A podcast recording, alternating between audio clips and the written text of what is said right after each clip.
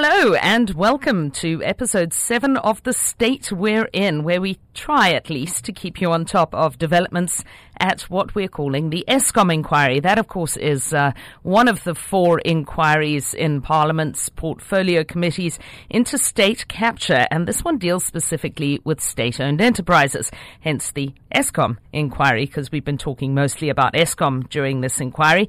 Uh, we're heading into the final stretch, finally, and it feels like this has been going on for months months and months and months.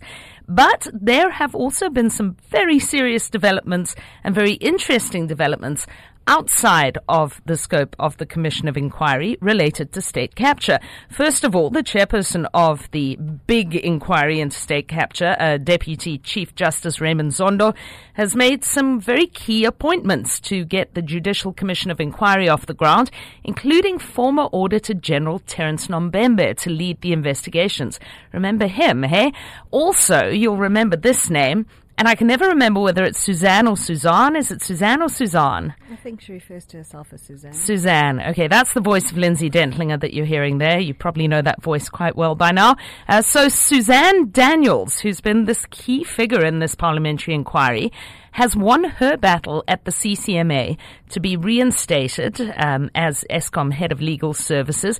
You'll remember she was suspended for blowing the whistle on payments to consultancy firms McKinsey and Trillian. So the CCMA has vindicated her, and she is soon to be back at her desk and back at the job which is quite interesting. So that pulls uh, a little thread from earlier in this series. Uh, let's get started though on the week that was. I, am Charlotte Kilbane, if I haven't introduced myself already. With me is Lindsay Dentlinger. She's our parliamentary reporter who has been covering this. Lindsay, what is the state we're in uh, as far as this Eskom inquiry goes? What's been said? Who's been before the commission in the past uh, couple of days and who's still to appear? Well, Charlotte, it's been another week of no shows. For the second consecutive week, former SAA board chairperson Dudu Myeni made excuses. Aye. Only this time, she uh, changed her reason somewhat. In the beginning, she said her lawyer needed more time to appraise himself of uh, what was going on and to check what it would mean for her legally if she appeared. Only this time, she provided slightly different reasons and more serious, if you will. She's too sick to fly. What exactly is wrong with her, we don't know. The inquiry chairperson, Zukiswa Rantho, says by telling the committee publicly what is wrong with her, that uh, would be a bit inappropriate. But uh, she instead sent a submission to the inquiry and hoping that that was enough for her not to have to appear. But of course, uh, they were not happy with that. And uh, Zukiswa Rantho said they would continue to force her, or try to force her, to come. She has made submissions. She sent written submissions. And she thought that by writing and give and, and, and, and submit something written, that will at least be accepted by the committee. I therefore told her that that is not acceptable. We want to interact with her. We want to put questions on her and we want her to respond on the spot.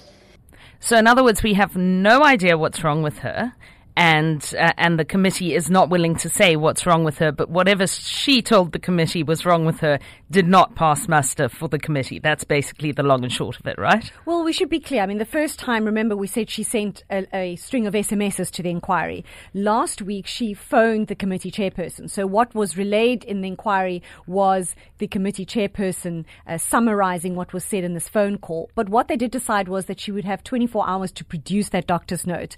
I've now established established outside of that inquiry that she hasn't done so. And as I said, she won't be coming this week either.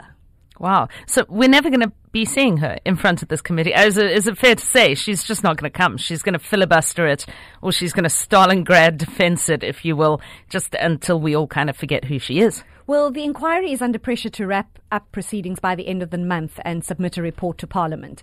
So they facing those pressures, and I think the witnesses who um, have been evading this inquiry are also well aware of it. So the longer they stall, they actually push the inquiry into a corner. So even if the inquiry did try to subpoena them, they don't really have the time. They would then have to get permission from Parliament to continue. We're also waiting for Gigaba, aren't we? Yes, and he could very well be the last witness uh, as the inquiry wraps up this week. Uh, he also made some excuses excuses, but he has pledged uh, to come, and as far as we know, he will be there Right, so with two no shows uh, these past couple of days, who did eventually pitch up and speak to the committee? Well, the only person we heard from last week was the former board chairperson, Ben Ngubane. He came prepared with responses to four key issues. One of those, the suspension of those executives that the inquiry wants to speak to Dudu Myeni about. Uh, she was allegedly involved in a decision to suspend them, even though she had no dealings with the company whatsoever. Ngubane told the committee that that matter fell outside his tenure, but probably his most interesting testimony was that related to former Chief Executive Officer Brian Molefe. Of course, he of the 30 million rand pension payout. How exactly did he explain that? The change from permanent employment to fixed term caused a lot of problems in terms of handling Mr. Molefe's benefits and so on. Well, Ngubane claimed that former Minister Lynne Brown was kept abreast of the negotiations related to Molefe's pension through the letters to her office, although she has denied this. I, I have to ask at this point, sorry to, to jump in here, this bromance, because I had heard some of what he had been talking about. I'd heard through your stories through the week. I, it seems like like Ngubane was going to incredible lengths to kind of almost bow and scrape before Molefe, saying that he was the, the best thing that ever happened to South Africa as a nation. It, it was kind of bizarre. It was really astounding throughout um, his testimony how much he defended Molefe, uh, in fact, saying the country owed him a great debt. Molefe had brought such joy to us and the country when people's food was not rotting in their refrigerators, when people can have normal lives. Ngubane really hailed Molefe as the savior of Eskom. Eh, he said he had spared the country from load shedding. He was even asked what he thought of another former CEO, Brian Dames. And while he said, well, Brian, that Brian was an okay chap, he made, quote, some mistakes. So even Brian Dames couldn't come anywhere close to, in Ngubane's view, how great Brian Molefe was for Eskom. Problem started when Molefe left. I think that's when the dissonance started to appear. Well, I somehow doubt MPs were buying that explanation. I mean, Eskom has been basically circling the plug hole financially for ages now. No, they didn't, but that's really the line Ngubane was taking that things have gone downhill since Molefe resigned or retired, however you want to interpret that, although Ngubane insists it was an early retirement. so, so how does he view state capture as a whole if he has such interesting and novel views on Molefe? Charlotte, now that's where it got interesting. The evidence leader, Advocate Vanara, asked him why the board did nothing about the public protector's state of capture report. And as you will remember, that's the report that essentially led to Molefe's downfall. That's where the Saxonwold Shebeen story all started, uh, Brian Molefe's tears, and eventually that resignation slash retirement. Let's not forget also an absolute avalanche of some of the funniest memes ever to hit the Twitter sphere and social media.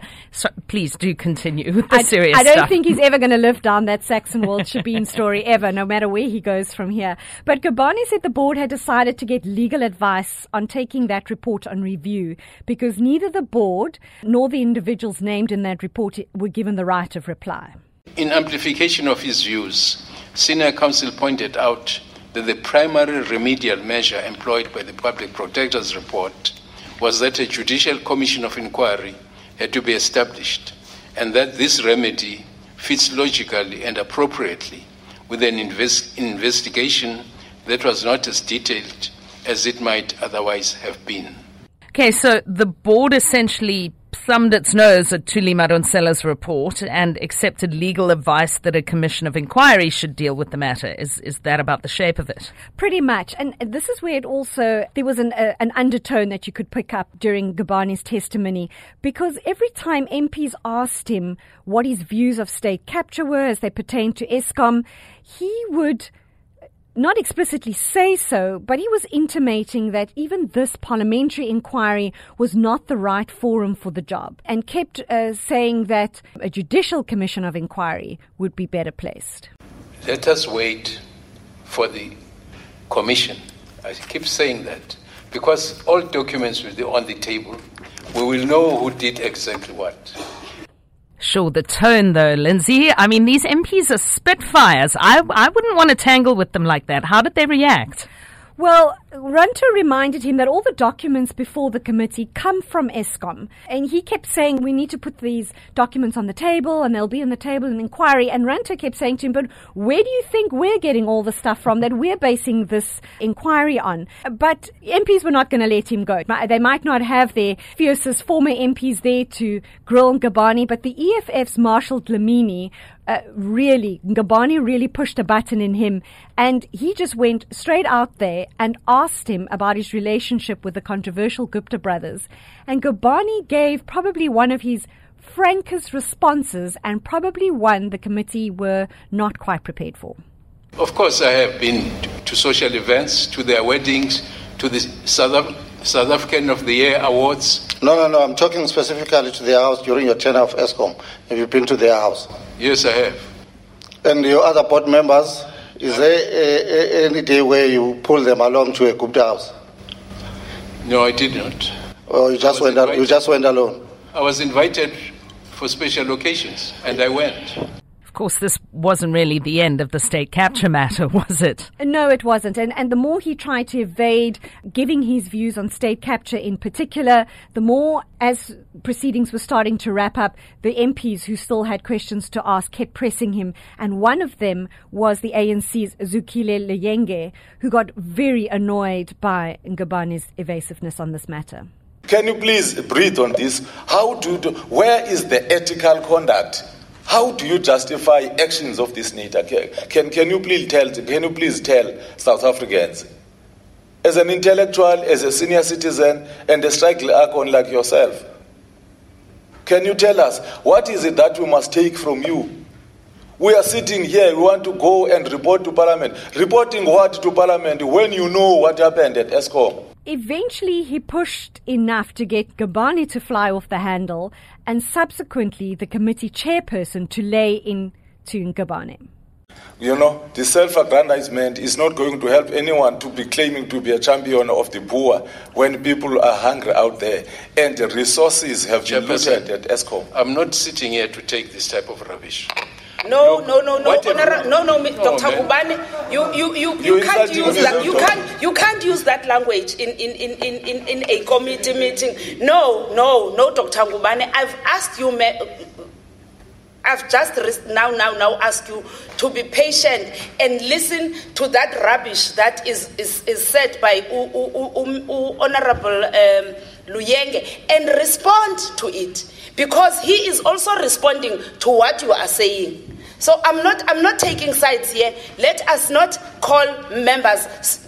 Let, let, don't say uh, Luyenge is talking rubbish. You are not going to sit here and listen to the rubbish that he's saying because here we are a committee of parliament. It is not for the first time that you say that. In fact, in the media, you said we, as this committee, we are asking you questions that are nonsensical questions. So you are repeating your statement that you have done, that you have said last time in, in, in, in June 2017. We cannot accept that, Dr. Ngubane. We cannot accept you insulting us as members of parliament. You are not insulted by Honorable, uh, Honorable Luyenge. Honorable Luyenge is asking you on issues that happened or activities that happened in Eskom. And those, some of those activities that happened in Eskom. Mr. Mr. Singh was here. And Mr. Singh, apparently, according to the information that we, we, we, we have received, Mr. Singh has lied to us. Therefore, you cannot come here and, and, and say we, we, we, we are talking rubbish. That is not acceptable. We will never, will never accept it as this committee. Wow, he really did get Zukiswa Rantho's back up there, hey? She was furious, and so was the EFF's Marshall Dlamini, who at one point looked like he wanted to rise out of his chair and confront Ngubane literally face to face.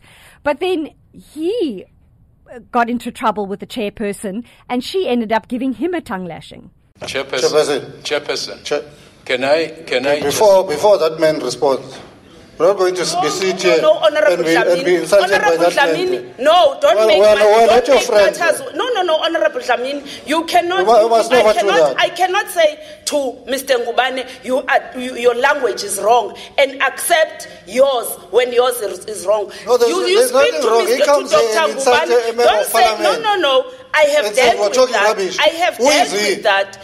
I've dealt with that. Please let us respect each other. I know that this is not acceptable. I have already said that. If I give you a chance to speak, do not insult back. so it all got very heated, very heated. I mean, it really is more like a like a boxing match than anywhere uh, than anything else. How did it end? TKO to anybody? Well, Ngubane eventually retracted the comment and insisted again that a judicial commission of inquiry would provide the answers to the committee's questions. So he's sticking to his story. Where do we go now? Well, it's really getting uh, time for the committee to wrap up now, and whether these witnesses uh, arrive or not, it looks like they are just going to have to make do with the testimony that they have received and draw their conclusions from what uh, they have heard and what they do know. It seems kind of certain now that none of the Gupta brothers will show up, neither as Surprise, surprise. uh, surprise, surprise. Uh, as I said, ACDP Steve Swart says hope springs eternal here, but it- it's probably a reality that they're not coming. And let's not forget another person who's not coming is Duduzane Zuma. He's also, through his lawyer, indicated that he's not coming. So Malusi Gigaba might just be the last guy uh, in the hot seat. So I mean, we really want to see these. We want to see the Guptas, and there's there's uh, some not inconsiderable amount of kind of salaciousness and and delicious juiciness around that desire to see them. Um, and also, same same goes uh, with Dudu Myeni, who has become a figure synonymous with bad stuff, shall we say. And of course, Duduzane Zuma, you know, we, we all want to see him come and account uh, to Parliament and, and to this group of Spitfire MPs. Without them, though, do, do we have enough? Does the committee have enough to achieve what it had set out to achieve? Well, Charlotte, even if they can't make definite inferences about state capture, and, and, let's not forget there was a public protector's report, and she was probably better placed than, than even this inquiry to get to the bottom of it. If anything, it's unearthed a lot about what is going on or what has been going on at Eskom. It's pointed to serious governance lapses. And if anything, it's also kind of paved the way for them to get rid of a lot of the individuals, although we can't say for fact that they are guilty just by virtue of the testimony they've given this inquiry. It's kind of helped get rid of um, some key figures who have been fingered in uh, these dodgy dealings, and there is no getting away from it. There were certainly dodgy dealings at Eskom, and uh, as I said, if anything, this inquiry has really unearthed those dealings um, and highlighted them, and really set Eskom hopefully on a, on a better path. I know I'm like a stuck record with this, but it it really has been quite arresting for me to watch opposition parties and the ANC all club together to do this. And uh, specifically on this committee, you see across party political lines, MPs really trying to get to the bottom of the truth, or ostensibly at least trying to get to the bottom of the truth, and doing so in a very non politically loaded way. It seems like our taxpayer rands are, are, are being well spent there, and that's, that's a really nice thing to see. It is a rare thing to see in a committee. Nobody's tearing strips off each other. Everybody's really working together, working in tandem. And even the inquiry chairperson, she started this whole inquiry in an acting position, mm. and she wasn't given the job of chairing that committee. Yet when the chairperson was elected by the ANC, she said, well, you go ahead. You started this. You carry on. And she could have wanted to take the glory for herself and get mm. in that chair, and she didn't. So they are all really working really well together. It will be interesting to see, though, who takes up those two seats that are vacant on that inquiry and how they move forward, because uh, this is supposedly not the end of it. There are still um, other state enterprises that need to be probed and we'll be there to cover them. So that wraps uh, for this time round uh, the state uh, we're in, which appears to be captured. Maybe less so now than when we started this uh, this series of podcasts. Uh, do join us next time. Episode eight promises to be very interesting, of course, depending on what happens before the committee. Uh, but we'll be around to keep you updated and abreast. And of course, as always Do follow us on Twitter if you want rolling updates. Uh, Eyewitness News reporter, EWN reporter is the place to be, or Lindsay Dentlinger's own. Uh, uh, Twitter handle, to use the common parlance, which is Metro Babe. And we'll see you next time.